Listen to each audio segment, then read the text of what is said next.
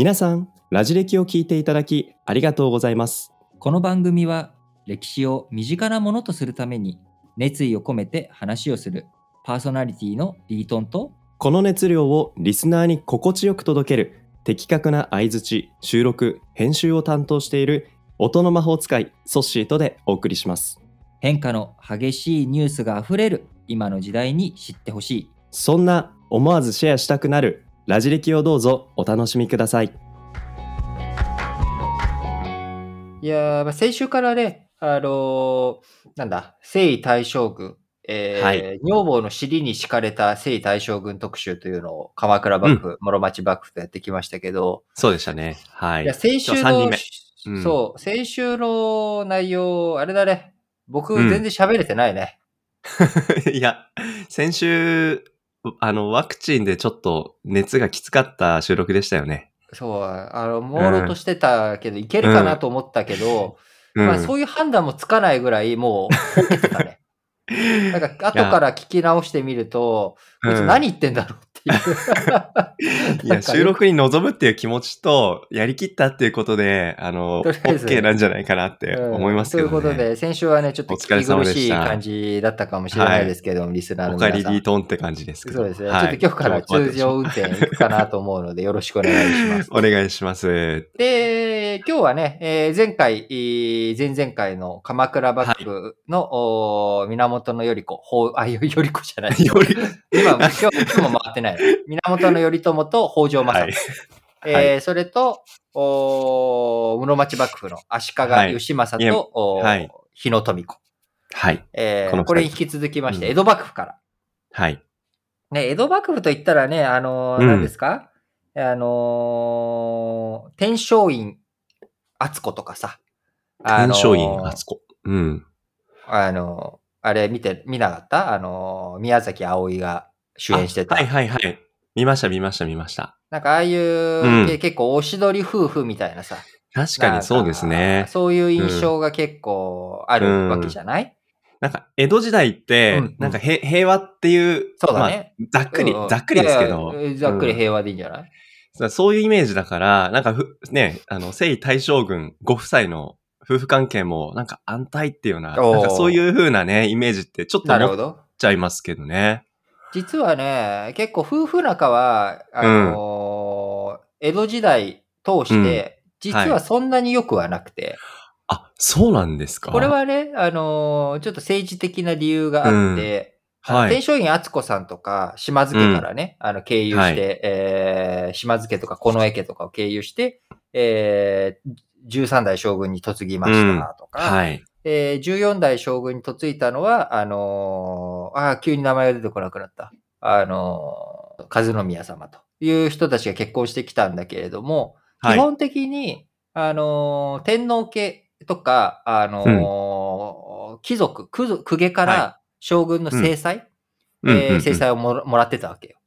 ところが、江戸幕府からしたらさ、まあ、その自分たちの格付けだったりとか、京都との関係性仲良くしようっていうことからすると、お嫁さん、奥さんは、そりゃ、京都からもらいはするけれども、そこからさ、子供が生まれて、次期将軍、次の将軍が、のお母さんが、公家だとか、近衛家だとか、こういった大貴族になっちゃうと、昔の摂関政治みたいにさ、天皇よりも、お母さんのお父さん。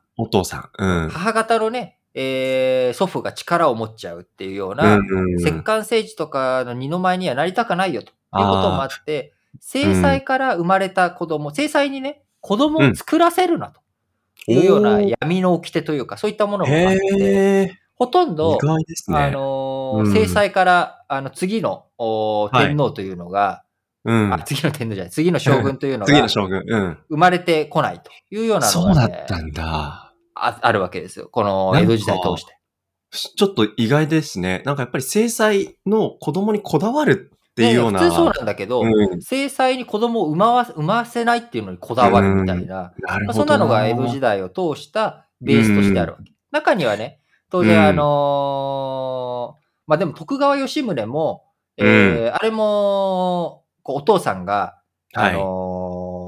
こうなんで女中さんに手をつけたみたいな感じで生まれた子供だから、うんうん、あんまりその身分が最初高くなかったんだけど、そうなんだ。徳川も名乗らせてもらえなかったのね。うん、自分の、これちょっと揉めるとめんどくさいからって言って、うんうんうん、自分の部下に、預けといて、で、後々徳川綱吉が、はい、あれって、お前息子もう一人いなかったっけって言って、うん、それで吉宗が出てきて、で将軍様も知っている人が、うん、そういえばあいつあの後どうしたのっていうふうに聞かれた時にさ、うん、いやちょっと今プーしてますとかっていうにはちょっと答えられないから、ここでようやく大名に出世していって、で後でお兄ちゃんたちが亡くなった後に後継ぎになれたのも、うん、きちんと認知をそのタイミングでしてもらったからみたいな。そっか、なるほど。なんだけど、そんな中、唯一、はい、正妻から生まれた将軍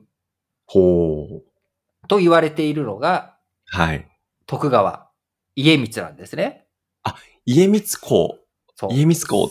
三代目徳川家光公というのは、お父さんが、はい、二代目将軍、徳川秀忠、うん。で、お母さんが徳川秀忠の正妻であるお栄養の方、うん。そうなんですね。で、このお栄養の方のお姉ちゃんが淀殿ね、うん。なるほど。豊臣家の。豊臣家。はい。だから、はい、おじさんが織田信長なわけよ。なるほど。なるほど。お母さんがお市の方っていう、うん、織田信長の妹ということになってる、うん。めちゃくちゃ血が濃い、感じを今の話漂いますね。そう。だから、徳川家と織田家、そして、豊臣家がもう全部親戚関係になっている象徴的な人なわけ、お家の方。なるほど。で、しかも、結構再婚さんで、年上女房。徳川秀忠という。で、戦国の切符、まだね、威風。こう、女も強くなきゃいけないという時代の女性だったから、そりゃあもう強いわけで、子供もしっかりと産む。で、女の子も産むし、男の子も産む。そっか。で、生まれた徳川家光が、我はと。要は、生まれながらの天皇じゃない、また天皇って言っちゃった。将軍。ちょっと眞子さまとK小室さんの結婚の話とかもあったから、なんかつい天皇系のことが前にちょっとね、結婚とか、そういうニュースをね、なんか聞いちゃってるから、ちょっと頭がそっちに向いちゃってるけど、将軍家。今回はあくまでも徳川幕府の話だから。はい。で、お栄養の方っていう人は、それだけ力があったわけなんだけど、やっぱりね、尻に引くわけですよ。なるほど。徳川秀忠を。ここでね。だから、さっきの話であった通り、なかなか、天皇家とか公家とか、そっち系から、お嫁さんをもらいますっていうのが平和になっちゃった後ね。平和だからこそ、一番、仲良くしなきゃいけない京都と江戸が仲良くしましょうという、まあそういった結婚が多かったんだけど、まあ、表面上仲良くするけど実質は持たせないぞっていうことで、なかなか夫婦円満っていう形にはならない、これやっぱり僕面白いなと思うのは、妻を恐れるためには、そもそも恐れるためにはそこに愛がなきゃいけない。共済化ってでもそもそも愛ってあんまり必要なかったじゃないですか。必要なかったのかな。って思うじゃない。でもやっぱ共済化って相手をさ、恐れるっていうのはやっぱある程度尊重、リスペクトとか相手の機嫌を損ねたくないっていうその一心がないとさ、別に恐れる必要ないじゃん、無視したらいいじゃん。確かに関心がなければ、別になんか相手がどうね、怒ろうと関係ないっていう風に流せますからね。そう。だからよく言うじゃん。愛の反対語は憎しみとか憎悪じゃなくて、それもさ、愛っていうのがポジティブなプラスのパワーだとしたら、憎しみとか恐れるっていうのもネガティブな感情だけど、数字が絶対値はあるじゃない。だから愛の反対語っていうのは憎しみとかじゃなくて、無関心だと。ゼロ。何にも感じませんっていうことを言うわけじゃない。だから、共済化っていう時点で、やっぱある程度の愛があり、それは徳川秀忠にもやっぱりその姿っていうのがあって、彼もやっぱ戦国の男だからさ。はいはいはい。やっぱりこう他の女性にも手つけちゃうわけ。そうでしょうね。手つけて、ああ、できちゃった子供がどうしようって、これ、バレたら、この子供も殺されるし、俺も折檻されちゃうよっていうので、その子供を、家臣団とかにね、預けて、自分の親父の愛人に、後ろ盾になってもらったりだ、まあ、徳川家康の愛人の中に、子供が、男の子はできなかった人とかがいて、そういった人とかに、まあ、これ、あれだよ、徳川家康の天下人の恋愛事情でお伝えしたお家事の方。お家事の方は結局男の子が生まれなかったから、でも、徳川家康最愛の人っていうことで、結構、徳川家康が死んだ後も力を持ってたんだけど、そういう人に後ろ盾になってもらったり、身元保証人になってもらったりとかして、生まれ、いた人が、星名正幸っていう人なわけ。星名正幸。そう。だから徳川は名乗れなかったわけ。はい、松平。名乗れなかったし、でも、それは、その後、後年、徳川家光が自分の弟だっていう、異母弟がいるっていうことも知ったし、で、自分の息子、徳川家光が早く死ぬときに、家綱をよろしく頼むぞと、星名正幸よろしく頼むぞと、弟として、お前な、甥っ子を大切に面倒見てくれよって、いうふうに、それだけ信頼も厚かった男なんだけど、でも切りがたいんだよね。なるほどな。自分を助けてくれた、自分の命を守ってくれた星名家。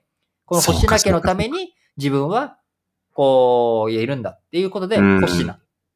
自分は星名を通すんだけど、この人、会津若松のお殿様だったわけ。ほうほうほうほう。だから、後日、幕末時代に会津藩、松平片堀公っていう人たちが、幕府のために頑張るぞって、松平を名乗ってるのは、星名正幸がきちんと、それは松平の家系だからということで、本人は名乗らなかったけど、自分たちの子孫は、君たちは松平の家、徳川家の連なってる親類なんだから、本家のために頑張らなあかんぜっていう、こういう風になっていったわけ。なので、そこの関係性のなんか強さを感じる理由っていうのが、やっぱり、それなりのものがあったってことですよね。そう。これが脈々と続いていくっていうのが、封建時代の、その、いいところでもあり、悪いところでもある。先祖代々っていうものがね、つながるっていうのが、悪しき風習とかそういったものもつながってしまうけれども、なんかこういう気風の良さというかね、気風の良さみたいなのも伝わっていくと。で話がずれたけれども、結局、それだけ、徳川秀忠、お栄養の方、ね、徳川家光も産んでくれたと。他にね、弟とか娘とかも産んでくれたし、すごく大切にして、姉さん女房だし、なんてだって織田信長の姪っ子だし、みたいな。まあ、こういったこともあり、きちんと、この家系大切にしていこう。で、徳川家をそれできちんと、残していこうと。するわけなんだけど、結局、秀忠と、お栄養の方の血筋っていうのは、途切れちゃうわけよ。さっきも言ったけど、徳川吉宗が途中で出てくるじゃん。そっか。で、徳川吉宗って、紀州藩の藩主の家系だから、秀忠の弟の家系なんだよね。なるほど。だから徳川秀忠の子供の家系ではなく、弟の家系なんですね。だから徳川家康の家系というものはずっと残ってるんだけど、秀忠の家系っていうのはもうお家断絶しちゃってるわけ。そうなんだ。家康の家系はずーっと現代に至ってもね、今徳川家の当主、ずっと伝わってきてるわけなんだけれども、秀忠の家系っていうものは、まあ、星名正幸の家系は残ってるよ。星名正幸の家系、松平家の家系、は残ってるんだけど、徳川本家としての家系は途絶えてしまった。だから、お栄養の方の血が残ってないわけよ、男系では。そういうことです。もうそこで途絶えている。そう。星名正幸、今話した通り、お母さん、お栄養の方じゃないから。なるほど。と思うんだけど、ここがね、やっぱみそなのが、女系で見ると、女系の流れで見ると、なんと、今の天皇家にも、お栄養の方、徳川秀忠の血筋っていうのは流れてるわけなんです。すごっ。女系のところでは。そうなんですね。これはね、ぜひとも、ちょっと口で説明するとすっげえめんどくさいから。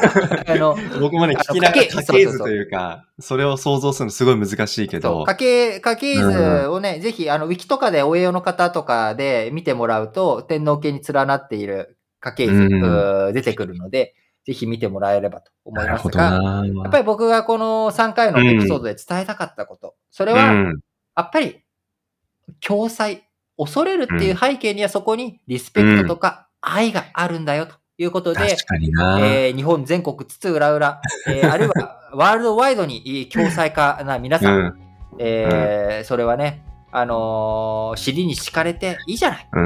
なるほどな。それが地球全体の家庭円満、平和、愛のある証だということで、ラジオ歴史小話は共催化の、旦那さん、パパ、を応援しておりますということで、共催化のね、お父さんお母さんだけじゃ、お父さんたちだけじゃなく、日々一生懸命、過ごしていらっしゃるお母さんも含めて、皆さんに、熱い歴史の話が届いていければなと思っております、ということで、今週火曜日はここまで、次回金曜日は555回の切り版ということで、ソッシーがメインスピーカーになる熱い熱い切り版会です。ということで次回もお楽しみに。お相手はリートンとソッシーでした。こんにちは、ソッシーです。皆さん、日々のニュースって理解できていますか？政治や経済、国際関係に社会問題、さらに用語の意味や背景まで踏み込んでいくと、そりゃあ簡単に理解できないですよね。そんな自信がないなっていう方に、ラジ歴による新聞解説ながら劇ってポッドキャスト番組があるんです。これはリートンがその日の新聞から主要話題をピックアップ。歴史背景やニュースの視点をラジ歴風に毎朝喋っています。新聞を読みたいけどなかなか時間がないな、詳しい解説が欲しいなっていう方はぜひ、各種ポッドキャストプラットフォームや Spotify などでラジレキ新聞解説で検索してチェックしてみてくださいね。